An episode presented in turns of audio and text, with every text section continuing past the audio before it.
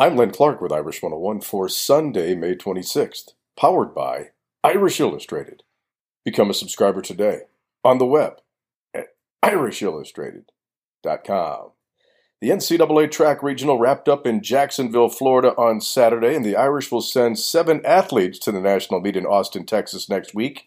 Rachel DaDamio secured an at-large bid in the women's 5K. Summer Thorpe earned the final spot at the NCAA championships from the East in the 100-meter hurdles for women, while Yared Nuguse won the men's 1500 meter, and Jess Harris also qualified in the 1500 meter to qualify for the NCAA championships. That's your Notre Dame update, powered by Irish Illustrated. I'm Len Clark, and this is Irish 101.